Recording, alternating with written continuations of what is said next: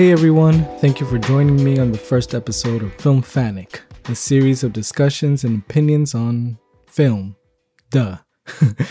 and yes, I chose to call it Film Fanic, a play on the movie titled Titanic, which was the first movie I remember falling in love with. I thought about calling it In the Mood for Film from the movie In the Mood for Love, but Titanic is more special to me. So, yeah, if you're a fan of film or a film fanatic, hopefully you can enjoy Film Fanic. So, I don't know what I'm going to do with this podcast. I should probably go into this with a plan, but I figured since I don't have intentions of making it blow up, I'll just go ahead and kick things off. This may be a very limited series, just a few episodes with some friends. I might release episodes on a schedule or I might put something out sporadically. I don't know. What I do know is I love film. I enjoy talking about it, so why the heck not?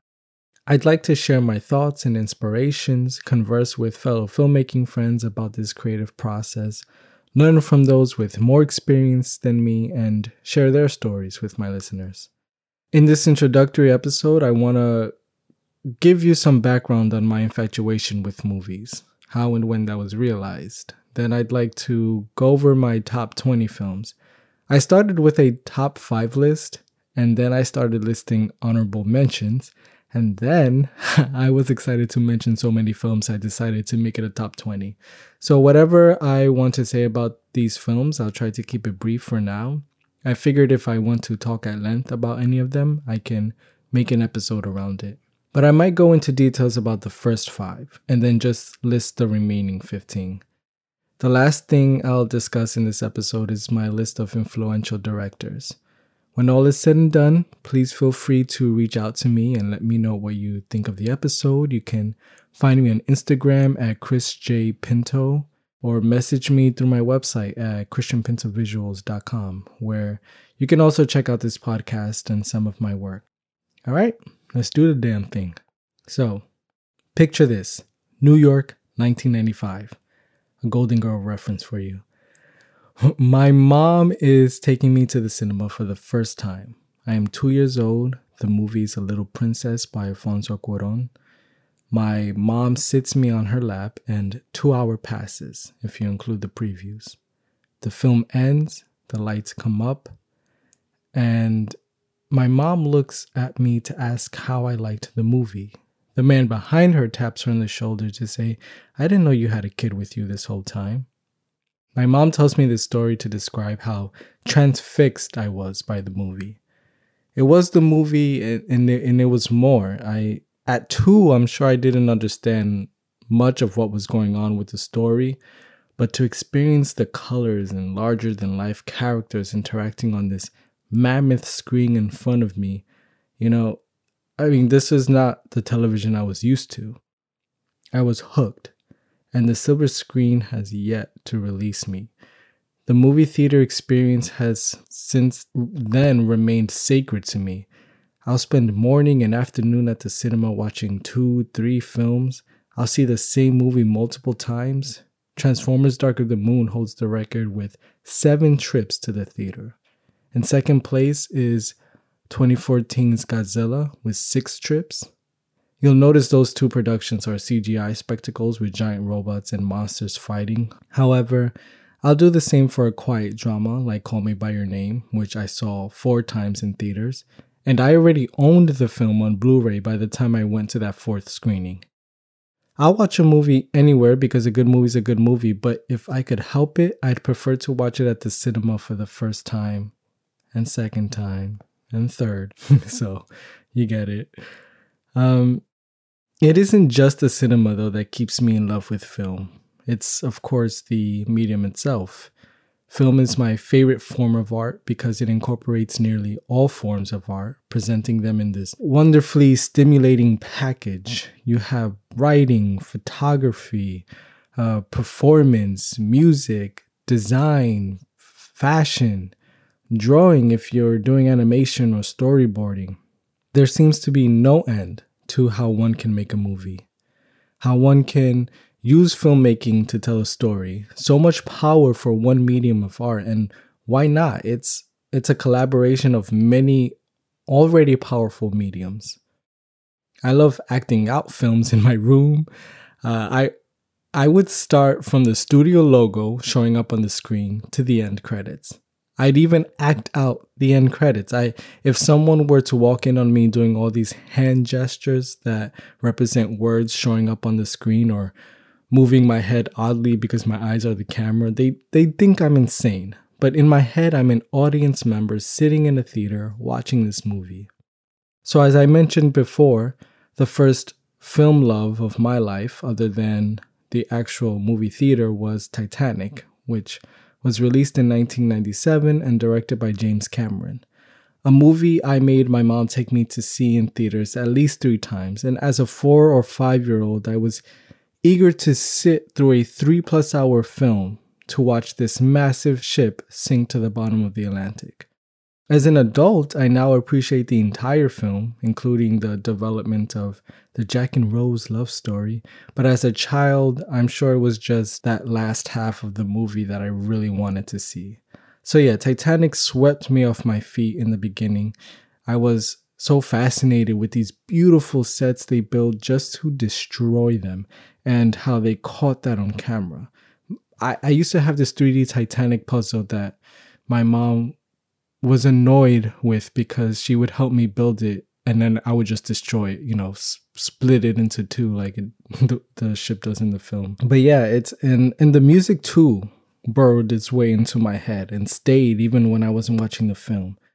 I was thrilled by the shot choices, how they photographed this gorgeous ship, at the time, I wasn't thinking of terms like cinematography and whatnot, but I was noticing it. And so I, I, I'm not sure, I don't remember which movie it was, but around this time, I had walked out of a movie, looked up at my mother, and told her I wanted to make movies when I got older. Now, my mother recently told me that she expected me to want to make action disaster movies because I would run around the house acting out explosions and destruction around this time of Titanic, you know, like the mid to late 90s, you also had The Mummy with Brendan Fraser, Disney's animated film Dinosaurs, uh, 1998's American Godzilla, uh, Armageddon by Michael Bay. Then, around six or seven years old, my family and I moved into a house that at the time I was sure was haunted, and I was intrigued by that.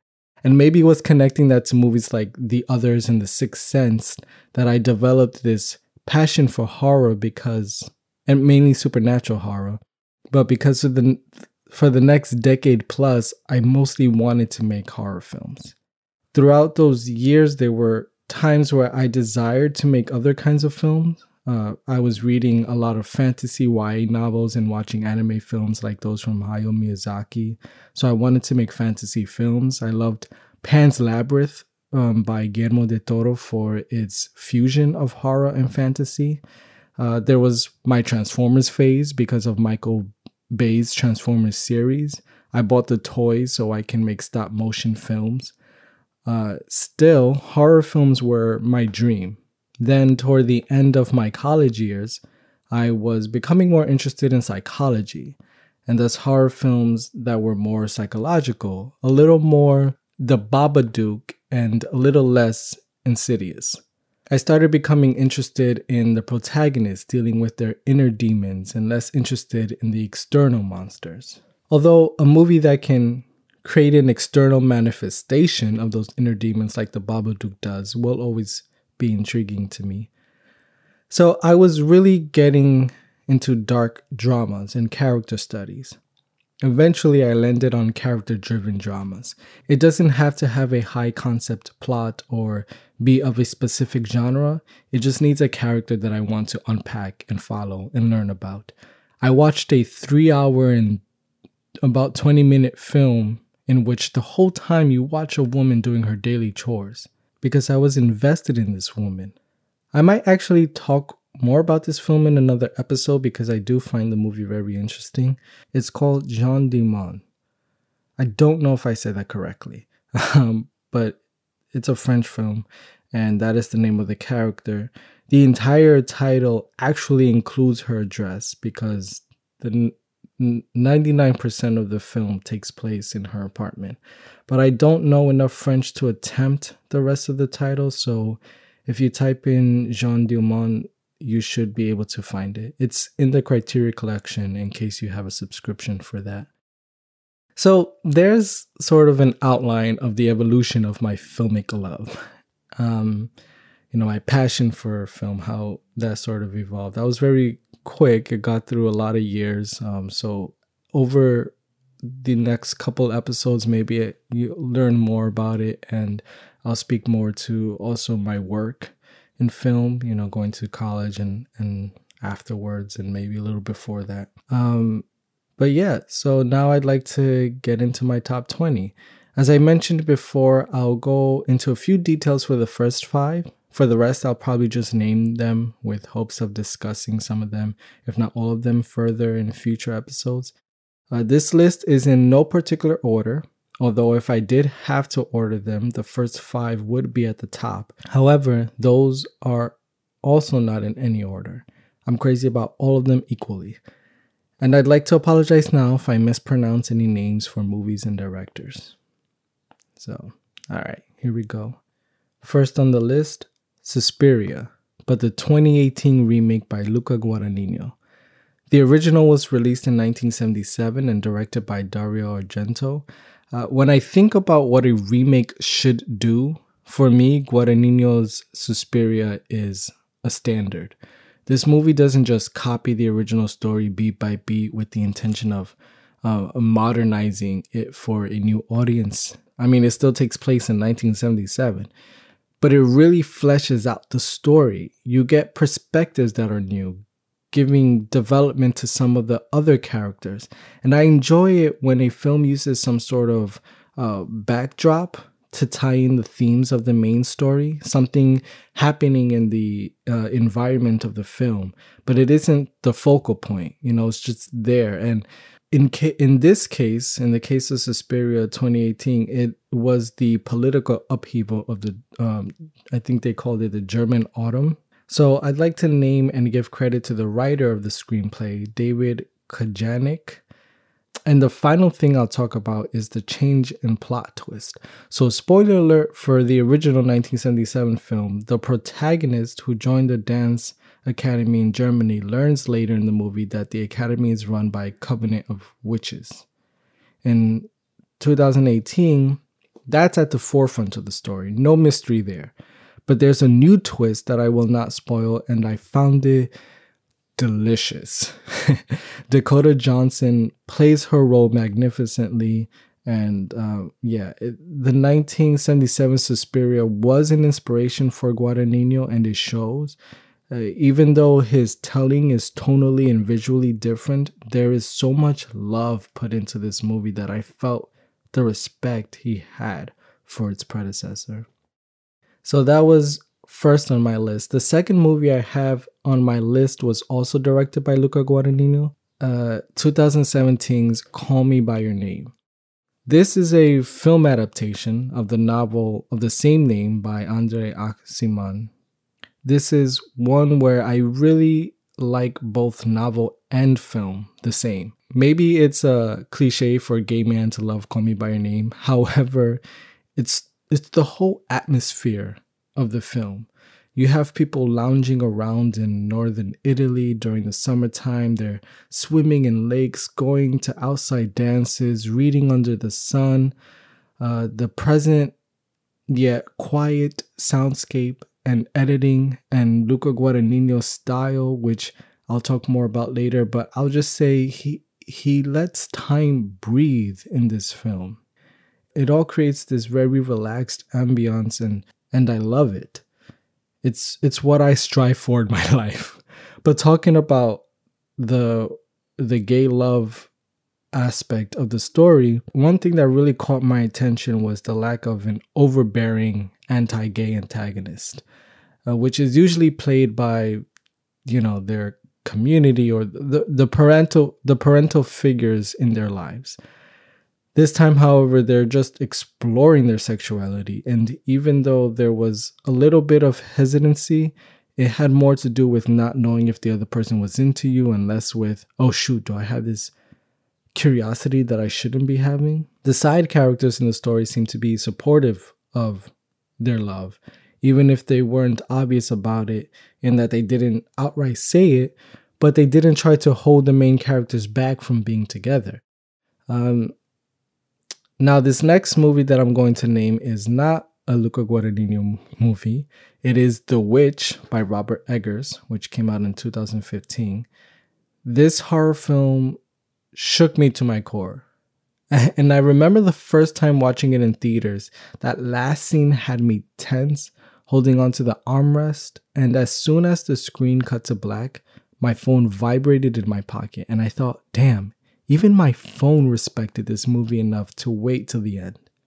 Robert Eggers wrote the film as well and did a great job with constructing this little space for this family to just unravel. There is an actual witch in this movie, hiding right out there in the woods. But the movie doesn't focus on the witch, it, it, focuses on what the notion of a witch does to this family, how it causes the family to mistrust each other. So while there is this actual monster in the movie, what should have been the antagonist of the film, or what could have been, I should say, is actually not the antagonist. For a main character, the antagonist is probably the father or the mother. You know, she she's trying to deal with being stuck in this very religious family and wanting freedom. But those, at least in the 1600s in which this movie takes place, do not feel compatible. So these themes that come up in the film are so intriguing to me. And I appreciated the way that they were explored instead of it just being a movie about this family being harassed or haunted by a witch. Then you have this eerily strong score to the film. I had to buy that soundtrack right away. I would listen to it while I lay in bed waiting for sleep, while I was out and about walking around in sun or rain. Of course, overcast days helped set the mood, but I wasn't picky. and uh, I would listen to the soundtrack and come up with my own scenes to go with the music. I'd say that a good chunk of the stories that I've come up with over the years have been inspired by a song or a piece of music. I'd hear something I like and I'd create this scene f- to it or a trailer. And then from there, I would try to expand on that scene and build a whole story. So, The Witch was very influential for me and was a part of this revitalization in my passion for horror.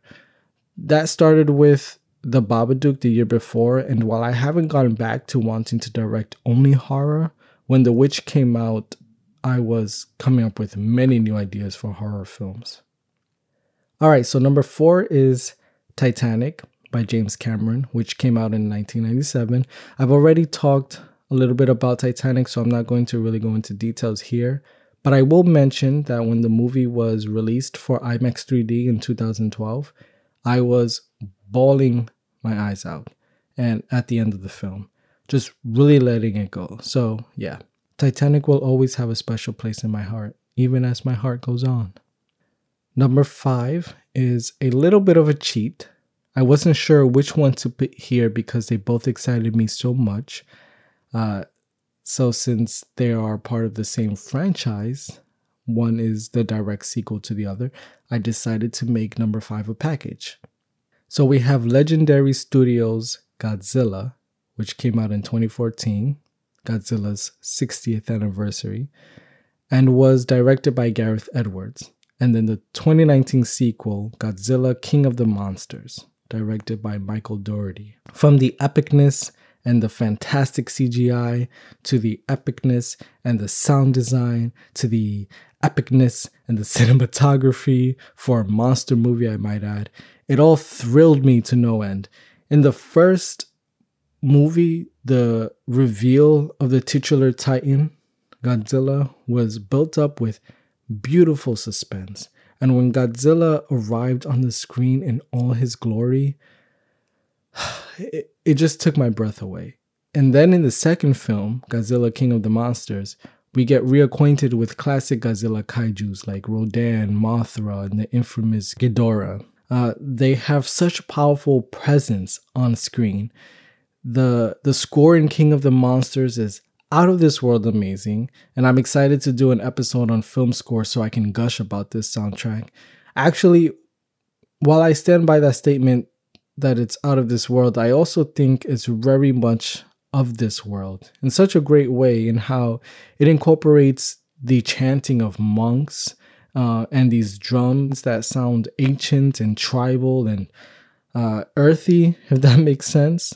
In both films, these titans are treated with such reverence.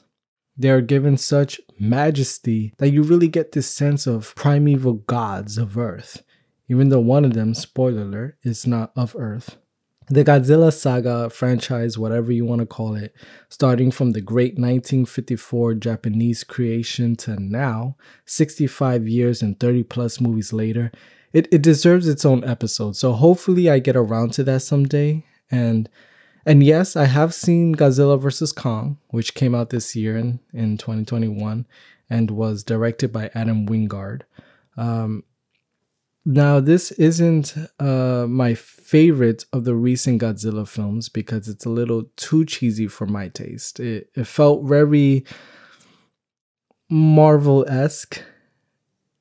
Uh, in, and I enjoy Marvel films, but I know to expect that sort of colorful lightheartedness to the film. In Godzilla movies, I'm partial to the darker, more somber tones. It feels a little more grounded and realistic well, as realistic as a kaiju movie like that can get. Uh, but in like in King of the Monsters, they do introduce a little more comic relief and quirky characters and less realistic concepts than its predecessor. But for me, it was Godzilla vs Kong where it started to become amped up. Uh, but the movie for sure, for sure delivers on the monster brawling, making good on that promise of its title. And wow, what a spectacle to watch, especially on the big screen. So I still very much so had fun. But anyway, this is this episode isn't a film review, so now I'm going to move on and we're and those were my top 5. So now I'm going to list the remaining 15.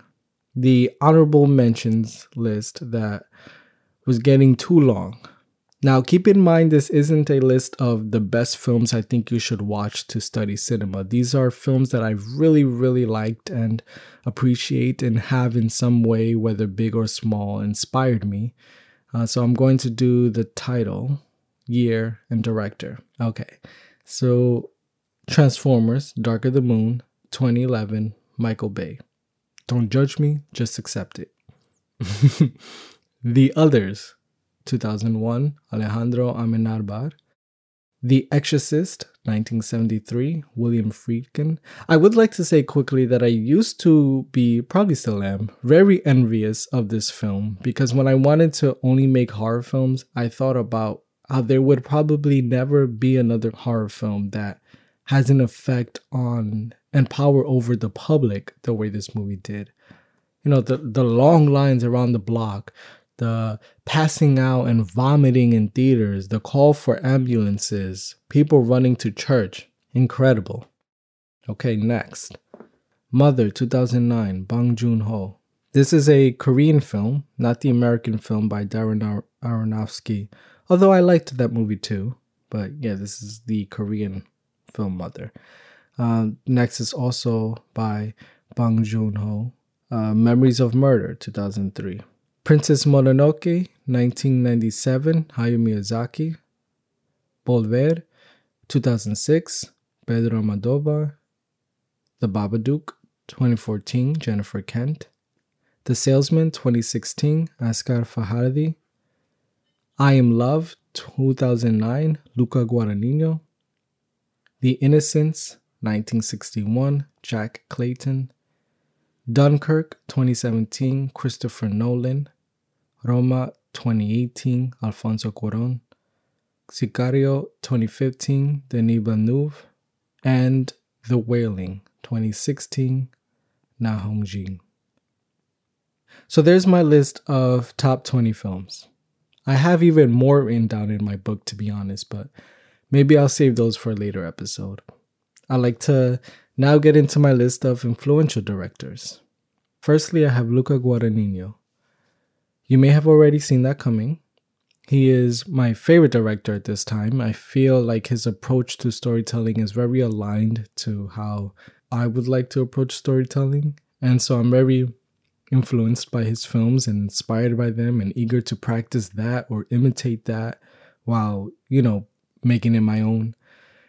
He's a very sensorial director. It's like he wants to get at all of your senses and and he really gets the landscape and the environment around the characters visually but also sonically. I wonder if he deliberately asks the sound designer to raise the level on the background or ambient noises because I always notice it more with his films. It envelops me more and I feel more part of that experience. He recently directed a series on HBO called We Are Who We Are, and I noticed it very much so in that production as well. But he also touches on taste and smell and touch when you're watching his movies. I think the film that really shows off this style the most is 2009's I Am Love. So, if someone were to ask me to recommend a movie as an introduction to a director I really admire, I would point to that movie. The next three directors that I'm going to mention, I'm mentioning together because they were all introduced to me by a director that I've worked with and who is a friend of mine still, named Gigi Hozema. I met her when I worked as a cinematographer on her first feature, He Belongs to Us, which is now streaming on Amazon. and uh, she, along with the co producer, would give me movies to watch so I can get a sense of the tone and visual style she wanted for this film. But they would also just share uh, some movies and directors just because they love film and they love talking about it with other people. So they were happy to share. Uh, and Gigi is also the reason why I started watching more foreign films. I was already watching Japanese anime and some Korean films, but I started widening my horizon when she would give me this homework. Anyway, those directors would be Ingmar Bergman, Andrei Tarkovsky, and Pedro Almodovar. Now, I'm not sure if Pedro Almodovar was supposed to be homework for preparation for her film. I think maybe she just wanted to show me, uh, again, another director that she really liked. But watching his films really started to change the style of movies or the genre of movies that I wanted to make. I was already moving away from horror and going more into dark dramas, then I saw his films and was just captivated by his blend in drama and, and comedy. So now I've come up with these stories that are lighter in tone, you know, kind of like more dramedies. He also has a knack for weaving thriller elements into his stories.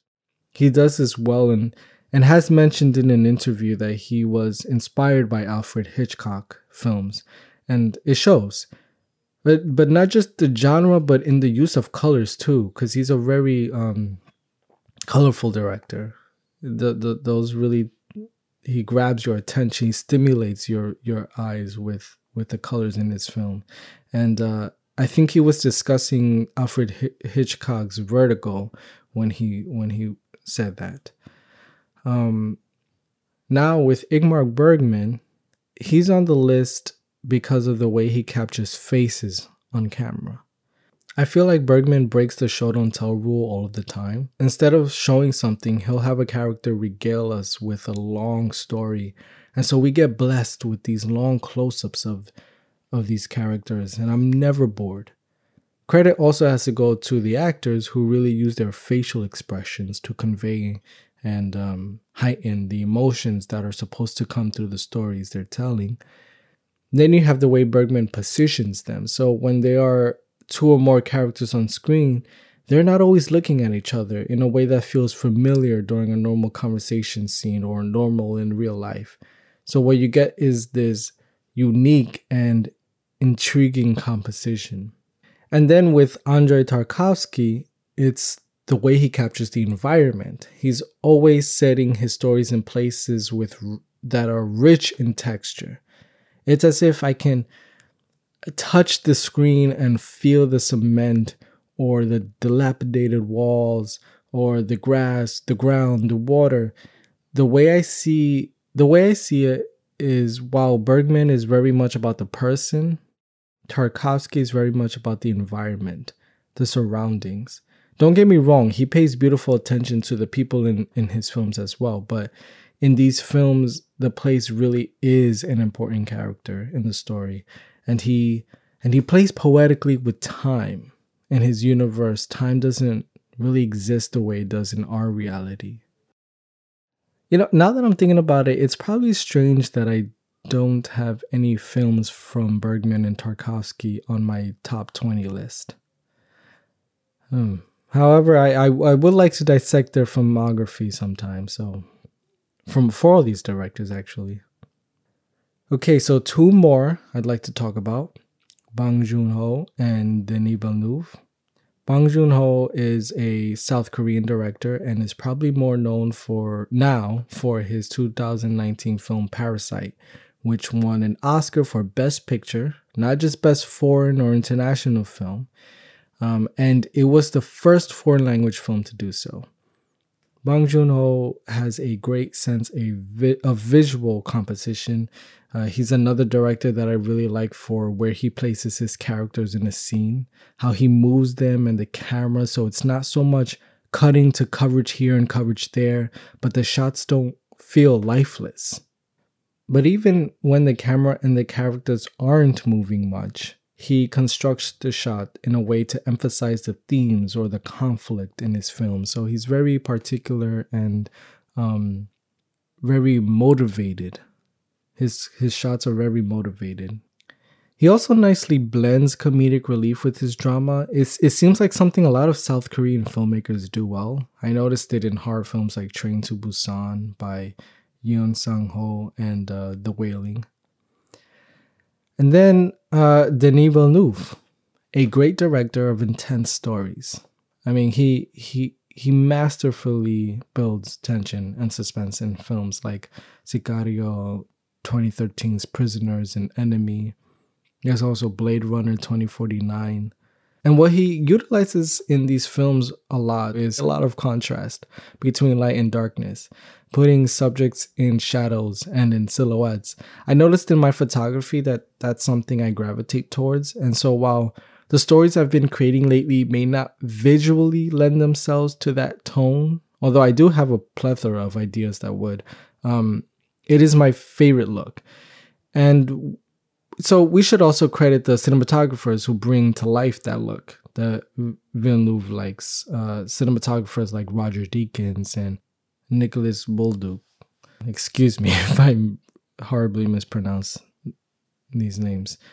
Um, so that's my list of influential directors. Uh, one thing that kind of ties them all together is just the way that they let their story breathe and they let their shots breathe and they're not rushing to cut to the next thing or the next scene, the next shot or the next beat. So, uh, you know, I, I, I like slow paced films and I feel that these directors are not afraid to create slow paced movies, even when they're making uh, high concept action films like Blade Runner 2049.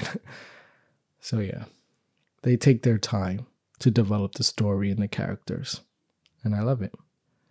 And of course, there are always more directors and movies and cinematographers and composers and actors that we could talk for hours about. So if I turn this into a longer series, maybe I can do just that with others. For now, I'm going to wrap up this introductory episode. I'd love to hear or read about your lists. You can send them to me on YouTube, Instagram, my website. So once again, my Instagram is Chris J Pinto and website is christianpintovisuals.com. And my YouTube channel is Christian Pinto Visuals. Um, so yeah, let's connect and talk film. The next two episodes for this podcast have already been recorded and will probably be released with episode one. In both, I talk with a fellow filmmaker and good friend about their passion for film and we choose a movie to discuss a little about. I was supposed to release this podcast a lot earlier, like February. So when we talk about the Pixar film Soul, it was a little more brand new. But it's all good. Movies don't have to die a month after their release. And anyway, in the next episode, I talk about Doctor Sleep, which is even older. So yeah, thanks for listening, and uh, don't forget to watch a movie.